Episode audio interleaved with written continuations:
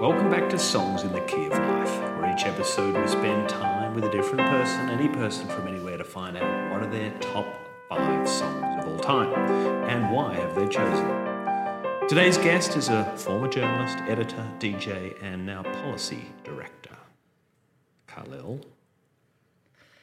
Thanks for having me, Al. Greatly appreciate it. The obligatory first up question, because apart from anything, I know the list has changed a few times. How hard was only five, and how many f- just failed to make the cut? Oh, it's ridiculous. It's so hard. It's one of the hardest things I've ever had to do, I think, because you, you, you sort of, what I was doing was messing around with, you know, I was putting my policy analyst brain at work Yeah. and just like coming up with different sets of criteria. So it was like, oh, okay, well, because first initially it was too broad. So you go, ah, it's way too broad. So I've got to narrow it to stuff that was released in my lifetime. And that didn't really work out either. And then, um, you know, there were there were other things as well. So you, you, I, I was sort of thinking, okay, well, should I have one of each, you know, a particular genre, or should I have something that's representative of something else? And then, so that meant that heaps of things didn't make it. So, like, you know, even the other day, I was, it's nearly Christmas, so I was watching Sound of Music and I was, you know, my favourite things came on. Great song. Yeah. Amazing song. Like, and, and so, and by that stage, I'd already sent the list to you. So I was like, I think it's one of those things when I listen to other people try and assemble top fives of whatever, whether it's films, books, any any piece of culture. I think you just have to have the caveat, which is, all right, that's what it is this month. Yeah. And, and you, you would, either way, you perhaps were happy to stand by that for, the, for a long term. You wouldn't be, you know, going, oh, that was a shocking decision. Yeah, you know, and then you sort of have to say, okay, well, there'd be my top five favorite rap songs or my top five favorite Subgenres. It, Prince songs, yeah. or you know, it's- you it just- pivots. Yeah. So there's, there, I don't think there's ever a final list, which is which is kind of great. And I think once you accept that and let go, you just you're good. Yeah. Nice one. All right. Far away. First track, band song. The number song, DJ Shadow, uh, early '90s. Uh, quite an amazing piece of music in that it's a real. Um, uh, what makes me love it so much is that it is, you know, Shadow was always like a, or is, but particularly in the early '90s, Which is Peak Shadow.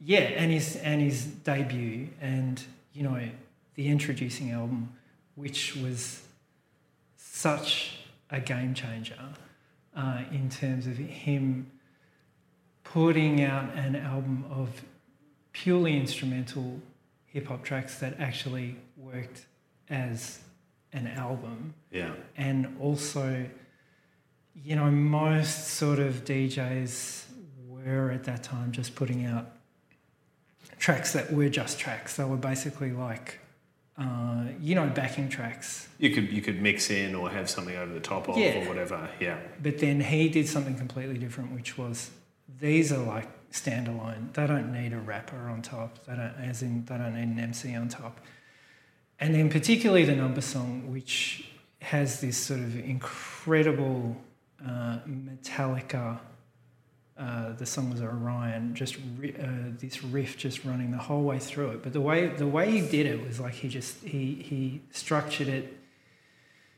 in a way so it actually has verse chorus verse chorus bridge and then back to the chorus. And i don't think any i don't i don't remember anyone else really doing a cut up sample record with that kind of format Yeah. uh, or, or putting that much structure into it. And for me, what it really represented was just sort of a, a moment in life when, you know, like you, you, as a kid or, you know, a music enthusiast, there's a sound in your head An earworm. Yeah, or no, not not necessarily an earworm in in the sense of a song, but like there's a sound in your head that you know you want to hear Mm. before you've even heard it, Oh yeah. and then that song for me was like, oh shit, that's what I want That's to what hear. it is. That is exactly what I want to hear at exactly this right point in time. And for me, not just that, but I want to do that, and that really sort of um, set me off in a direction that led me to, you know, finding people in Melbourne that had, you know, the same or similar taste to me, Yeah. um, who, you know, weren't necessarily just listening to an album like Endtroducing at Home, but also like just being out there in clubs, playing that kind of music. 'Cause prior to, really prior to hearing that, I was just sort of into rave and techno and whatever. But at that point, it was like, okay, I can be part of that. I just need to find the people. And so then, you know, that led me to a Melbourne club like Purveyors, where I, I remember the first night that I went there and I was just like, right, one day I want to play records here. Yeah. And, and you know, I made a demo, gave it to my friend Phil, he, and then we became friends after that. And we still are, which is really nice too. So this is a really seminal track for you creatively as well as culturally. Yeah, and it's, and album. Yeah, exactly. And it, I mean, that song is probably the most, rep- like, it's not necessarily the only one, but it's sort of the most representative of that particular sound Yeah. uh, in a lot of ways. I reckon what's what's really cool about this track is that the drums are fully heroed, right? They, they are the guitar of, of Yeah. this track, Yeah. and, um, percussion all round. Um, but also, and I don't know if they are or not, but they sound analog.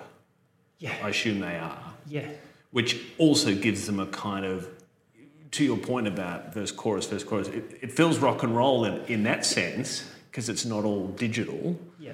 but it's hip hop. It, it's it's got a lot of interesting stuff going on. Yeah, and it's all samples, and he just did it on, you know, uh, his sampler on um, uh, with turntables. He didn't have what kids have now, which is like pitch shifting. So he had to make everything in tune on his own Right. without the aid of that digital stuff.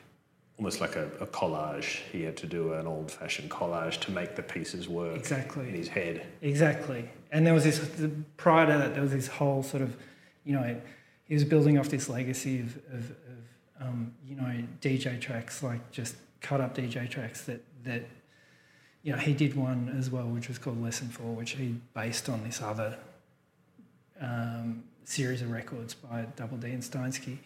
And um, he, um, yeah, just took it to the next level. Awesome. All right, that's a great start. Um, we- we're going to continue a little bit of this groove, if you like, but move away. Tell us about the next track.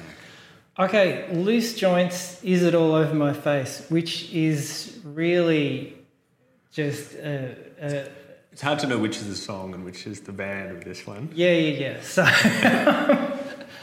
So, so uh, loose joints were um, it was principally this guy uh, Arthur Russell who hung out in New York in the in, throughout the, the late seventies and all through the eighties and actually into the nineties. He passed away in the mid nineties, but um, he was an incredible and really unique musician. He's a cello player. He'd hang around with people like um, uh, uh, Allen Ginsberg. yeah, Ginsberg, Phil Glass. Yeah. Talking know- Heads. Yeah, he was incredible, um, and so he he he'd make some quite extraordinary avant-garde music, but he had this phase in his life where he was really, you know, making disco records either under the na- names like Loose Joints or um, Dinosaur L, and um, this track in particular, there's a for me there's just a lot of memories um, associated with this one. One of the problems with being a DJ and playing records in clubs for money, um, as well as fun, is that you can end up just having this sort of quite utilitarian uh, view of music. Right. So you, you, so it's like okay, well, you know, what's the use of this? Yeah. What's what's going to work for me? Yeah, exactly. And I think that was one of the criteria in terms of uh, maybe an unconscious criteria was was picking out the ones that really stood out well beyond that. Yeah. Okay. It's a good. Yeah. And so this song is really just about having fun on a dance floor because it is just so sexual. It's insane. Like, Yeah. It's just really, really yeah, fun. It's very funky. Yeah, yeah, and and just the line um, "Is it all over my face?" is just you know absolutely gold. Um, there are two versions. I picked the female uh, vocal version because you know the male the male male vocal version is just really weird. Yeah. Um, but for me, again, this this represents um, a particular sort of vibe when I was either working in clubs or or just hanging out with. Uh, you know, I had this this group of guys I used to play records with on, on Sundays, and we called ourselves the Sexual Homies. Um, so you know, uh, shout out to them. Nice. Um, This is the nineties still. no, this Early aughts? was yeah, early aughts. So and just some really funny times, um, just hanging out at, at you know clubs on a on a Sunday evening. There could be absolutely no one around, but it was just really fun and really funny. And also, just this record also sort of crystallized a lot of things that I had I'd figured out just listening to, to house music and um, you know just this sort of it's got this really kind of slack slack beat to it Mm. so it's it's got that sort of loose lazy sexual attitude to it um, which Laconic. yeah exactly you know kind of laconic but erect at the same time Yeah. yeah. I, yeah. It's written all over my face. Yeah, but yeah. I'm not gonna. I'm not gonna hurry for it. It's just coming.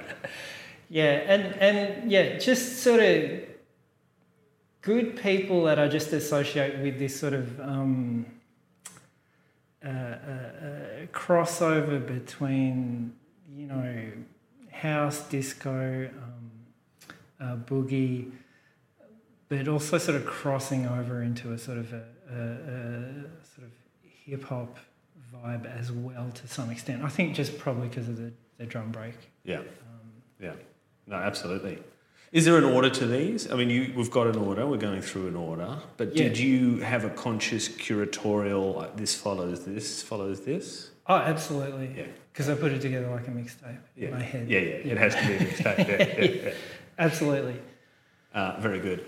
All right. Um, excellent. Next one, um, track three. Uh, now, this is interesting because personally, I, whilst I know the name of this artist, I didn't really know much about his tracks and his history. So tell us this one. Uh, Boz Scaggs' Lowdown. Uh, so this is the this is the first track from the Silk Degrees album, which was absolutely massive. I never grew up listening to this record. I Yeah. came to this record um, much later in life. There's a, there's a couple of songs on that album which are just absolute bangers, which you just know, like Lido Shuffle or, or, or whatever. But but Lowdown as the opener wasn't didn't get as much attention uh, in Australia. It did in the United States. Um, and there's a couple of reasons that, uh, two big reasons that I, that I love this uh, record. So just the way it's put together, particularly the drum break at the beginning, where you've got um, Jeff Porcaro on drums, and he is phenomenal. If you've never looked at his discography, it's absolutely bonkers. Yeah, right. Like he did the drums on Beat It, Yeah, okay. so and that kind of just like That's a good pedigree. yeah, exactly. Um, and he did the drums on uh, a couple of tracks on the wall by Pink Floyd as well. Right. So he's Okay. but you know, principally he was with Toto. Um, Yes. So so you know, we're heading right into into yacht rock territory. Yeah. But just the way the song sort of, you know, builds with that breezy kind of um, the drum break, then the flute, and then it sort of builds into the, the guitar, and then you sort of kind of go up and down. There's there's, There's a bit of Motown in here as well, Yeah. isn't there? I mean, like Yeah. there's quite a bit of genre blending through all of this. Yeah, so you got that that that kind of white boy soul thing, and I can't remember the name of the songwriter um, that he co-wrote it with, but he did you know tracks with. He was just one of those American hit machines. So he did tracks with Cheryl Lynn and all sorts of people. But um, one of the great things about this song, and and this uh, another shout out to my friend uh, Richard because we used to work in a record store together. Yeah. And I was telling him about this song. And um, I said to him, uh, just go around the corner to Dixon's and I can guarantee you, you can get a copy for a dollar of this record. Because it was so big. Yeah, right. You know, it, was so absolutely. It had to be saturated everywhere. Yeah. Yeah. So you could, you could like, you know, if, and it was one of these things as well. uh, And I think, I, I'm not sure if I did. It'd be 50 bucks now. No, no, no, it's still cheap. Really? Yeah, no one cares. Okay. well, after this, after this podcast, they will. Yeah. Um. Because I think it was one of those things where, like, you know, I'd be doing early shift at Revolver or something, and, Yeah. and I'd, I think, ah, shit, I forgot to bring Silk Degrees. I really wanted to play Lowdown tonight. So you just walk down to Dixon's Just buy. and just buy another one for a dollar. You've probably got seven copies. Yeah, exactly. And so, um, yeah, it was just uh, it's it's just a, a, a great, I think, you know, kind of overlooked record in some ways. But that said, that drum break gets sampled everywhere still. Yeah. yeah, Yeah. Um, and there's also there's something about his voice which reminds me of the Bee Gees a bit in this too, because he does get a bit falsetto-y, but it's also, as you say, sort of white guy kind of disco, yeah, funky, whatever. yeah. And then there's this great story about um, which I forgot about, which was that when they were filming Saturday Night Fever, I think the rehearsal scenes, uh, Travolta was actually dancing to Low Down by Scaggs and a Stevie Wonder song. So there you Great. go. I also heard another story. I don't know how true this is, because there's a new documentary out about Robert Stigwood. Oh yeah, the, producer. Yeah, yeah, yeah. What he was saying was that when they did the walking scene in the opening credits for Saturday Night Fever, Yes. you know, obviously they didn't have the Bee Gees track yet. Yeah. That The Stay Alive one. No, no, the opening scene's not Yeah, that, is yeah. it? It's um, No, it's Staying Alive. is it? Yeah, pretty sure it's Staying Alive. Okay. Um, that he was actually walking to Low Down by Boz Scaggs. Great. Yeah. So it's just, it's got something to it Yeah. that, that you know, it's just there. It's That- just up and about. Yeah. Apparently he turned Stigwood asked him to for the songs for the soundtrack and he said no. Yeah, it was probably a mistake. That was a mistake. Yeah. Yeah, That- big that- mistake. That made the Bee Gees as famous as they are. Yeah, I mean, killer tracks for them as Yeah. well, but fuck, okay. but you know, after that you just you you're living pretty forever Yeah. on royalties. You Yeah. need to do nothing else. No, that's right. Yes, it's like the, the you know the movies that the actors say no to, and then you know, rookie era. Yeah. rookie error. All right, terrific. We're going to take a, a bit of a, a turn here and, and switch genres and moods somewhat for the fourth track. Um, tell us about this one. So Wilco, Jesus etc., which is you know, there's there's probably two songs in the world um, that can almost make me cry every time I listen to them, and this is one of them. I just find it so incredibly emotionally moving. Yeah, right. Um, you know, not all the time, but the every mood. yeah, every now and again, if I can just, I'll put this on and I'll get a bit misty. And what is it about it? I don't know. I heard someone describe it as a perfect song once. I can't remember who. So this one, when this came out, uh, it was 2002. I was working at uh, a music magazine, and my colleague Marty Jones, um, he said, "All right, listen to this band, uh, Uncle Tupelo, which was um, the, the the predecessor to Wilco." Yes. That was 2002. That was a really weird time it's hard to think about that time. It's 20 years ago now. Yeah. That's one of the reasons it's hard to think about, but also because,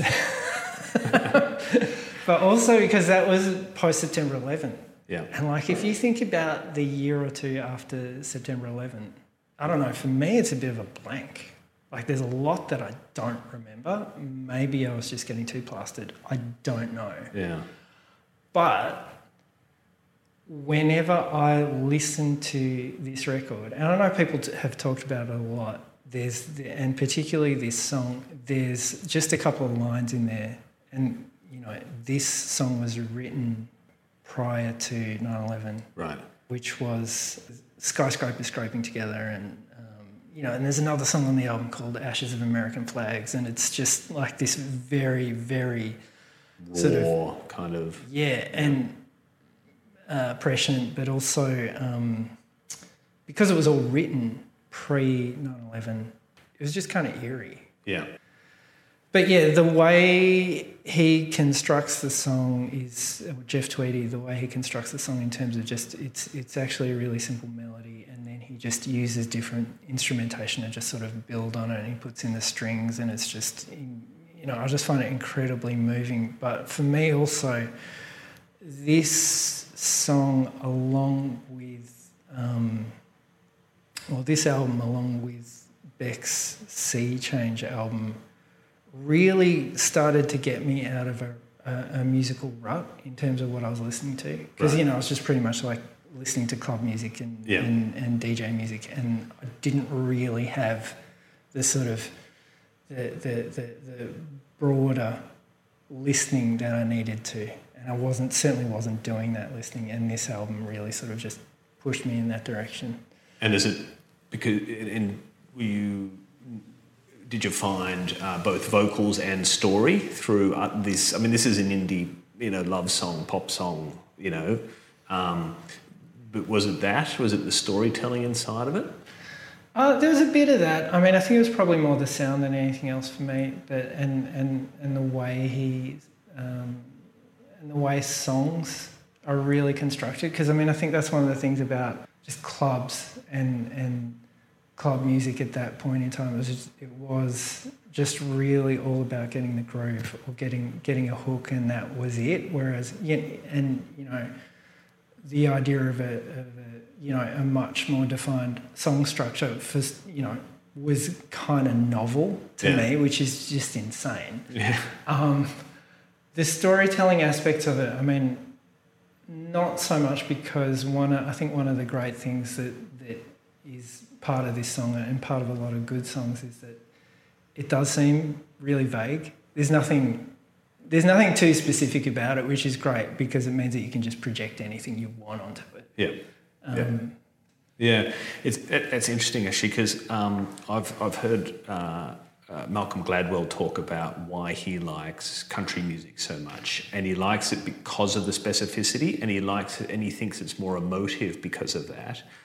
And he sort of he does a comparison between you know a famous country song versus uh, a- Stone song, which is you know all metaphor and and I, I absolutely disagree as well with him. Because it's like no no no it's too literal it's too obvious and therefore i either i'm completely familiar with what you're talking about or you've you've lost me. Yeah, because you want because you need to to you need it to be vague enough for for you to be able to listen to the song and just go, oh my god, she's talking to me. yeah She must love me. yeah and it's obviously resonated because I, I noticed a couple of um, uh, covers of this song Norah Jones and a few other artists so Oh, she covered that. Yeah, so there's obviously a few, you know, others have gone because you, you don't cover a song that's too literal. You've got she's got to bring what she can bring to it. So that probably demonstrates that. Yeah, absolutely. I didn't know she covered that. I might have a listen to it. I always used to like her voice. I haven't listened to her in a while. Yeah, Yeah. yeah, it's great. Um, nice one. All right, last track. This is a great one. So far away. Yeah, uh, Blue and Green, uh, Miles Davis from the Kind of Blue album. There's not, in some ways, I feel like there's not a lot you can say uh, about what's in this song. I mean, it's instrumental for one, um, and following on from what we were just talking about, you know, you you obviously place so much of yourself into it when you get immersed into this track. And I was actually really late to this one. I think because you know when I was younger, I was I wasn't I wasn't like a Miles Davis guy. I was a John Coltrane guy. Right. And you know because At least you had a guy. yeah, and and because you know you can be young and stupid, and you can go, oh yeah, but listen listen to the notes, man. Listen to how many notes he's playing. It's Yeah, yeah. insane. Isn't that amazing? Well, he is playing on this track too. yeah, to he be is fair. playing on this track, and and you know he he, and he's the flashiest one of all. Yeah. Um, you know, which is, which isn't surprising in a lot of ways. But um, so then, and the other thing with the kind of blue album was um, for a while uh, in the nineties. I don't know about the eighties, but certainly in the nineties, it was just one of those CDs that everyone had, and not just everyone had. Every fucking cafe, bookstore, whatever, had this CD. And I remember like working at restaurants and kind of blew us on. I'm just like, oh Jesus, I cannot listen to this album again, or I cannot, you know, hear so what again in my entire life. So then, so I put it away for a while. Um, came back to it maybe 15 years later. Yeah. Um, and just got right, right into it. And also around that time, I was getting right into Bill Evans as a piano player as well. Yeah. And obviously, he's he's the the, the, the pianist on the entire album. But for me, it's his keys more than anything else on this track, which make it one of the most beautiful pieces of music ever written. And I actually think that the last the last sort of 45 seconds, I think it is. Um, I can't remember the exact timing, and I can't. I don't know what you'd call it. Um, if you call it a coda or, or whatever, but just that that last 45 seconds when it's just Bill Evans on piano, and I can't remember who plays bass on it, but just those two without any of the brass. Paul Chambers is the Paul bass. Chambers. Okay, there you go. Yeah. Um, and it's just stunning. It's absolutely stunning. This is the other piece of music that really can make me teary every Yeah. now and again. It is just absolutely phenomenal. It's uh, and and worth a listen in some really really good headphones uh, when you're by yourself at night at pretty much any time. Yeah, agreed. I think um, I- think the bass on this is also amazing. Like it's very, um, it's quite subtle, and he, and then and then the percussion as well. The, just the brushing on the snare drum. It's really kind of again subtle and background, but it just makes so much. Um, it gives it so much depth to the track. Um, interesting to talk about Bill Evans because there's you know contention over who wrote this. Yeah. Bill Evans said he wrote it. Others say Bill's right. Miles Davis goes, "Fuck you, I wrote it. I wrote everything on the album, and fuck you." Yeah. But he was a cantankerous prick, so maybe. And then he gave, um, I think he sent Bill Evans a check for twenty five dollars. yeah, yeah, yeah. I, I, I don't really. Um, Who cares? Yeah, who cares? But I, I, the the Miles Davis thing. I used to I used to know this woman that I worked with at a restaurant where um, Kind of Blue was playing on rotation. Um, I haven't spoken to her in a while, but she told me she actually met uh, Miles Davis one time. Right. And Wow. yeah, and I was like, what, where in the States or whatever? And she said, no, in Australia. I was like, really? And she said, yeah, you know how he came out for that movie Dingo? Oh, really? I didn't Yeah. know. that. Yeah, so he was here for, for the film uh, Dingo, which has Colin Friels in it. Looking at all these, surveying them from now the top.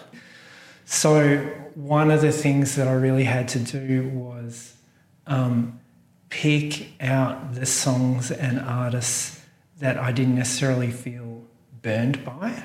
Yep. um, because you know you can really overdose on a on a particular song or band or genre and and you know really start to become kind of a little bit contemptuous of it and certainly that that happened to me um, which is actually pretty sad um, you know but I think that's that's the problem with with doing something for money that starts out as something fun and then it actually just stops being fun at some point. So yeah, I think I think that's the thing. Like what it, what it actually represents for me is a happy resolution to that tension.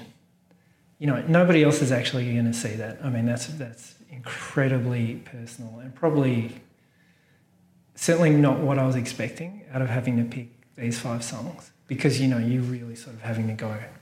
There's a bit of that. there's a lot of analysis going on. Yeah, and just thinking, oh, well, what's what is my relationship with music? Yeah. You know, what is it? Is it about what songs represent? Is it about just having a really good time? What you know, what is it? Yeah.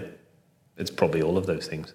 Yeah, and and you know, it's sort of impossible to separate yourself from it because you know it's everywhere and it should be everywhere. It Totally. should- yeah. Yeah. Great. Thanks for sharing, man. And remember, Khalil's Spotify playlist is in the episode notes of the show. If you're enjoying the podcast, or even if you're not, please subscribe and give us a good rating. That would be tremendous. This has been Songs in the Key of Life. Thanks for listening. What's the first album you bought? True Colors, Split Enz. That's a good. It's classy, That's, huh? really good. Yeah, yeah, yeah. what are the Um, tracks on that? Because I love Split Enz. Yeah, well, that's got I got you on it, which is principally why I bought it. Yeah, right. um, and but it's got some, it's got some of that really weird. Has it got I See Red as well? No, Oh, okay. but it's got, um, it's got some, some of that really weird Tim Finn avant-garde stuff. Great. You know, like the, Yeah. um, he was the more avant garde of the Yeah. So there's this song on there called Shark Attack, which is absolutely bonkers. Like it is insane. And, just- and and I remember like um, watching an interview with them, um, talking about what they were doing in New Zealand. So I think there were seven of them on stage, and they'd be all dressed up, and they'd have the makeup on, and they'd be like, you know, they'd be pretty like out there and avant-garde. And Yeah. then they got to Australia, to Melbourne, where it's like you know, I mean, obviously, or you know, they're in Sydney where chisels were massive, Yeah. or they were here where I don't know what was happening here at the time. Um, Angels. yeah, and um, Pub rock. yeah, just basically pub rock with you know um, singlets and minimal and strip back and Stubbies. yeah, and not showing off. And then Yeah. these guys turn up in like matching outfits with makeup, and they were just like, Oh, shit. yeah.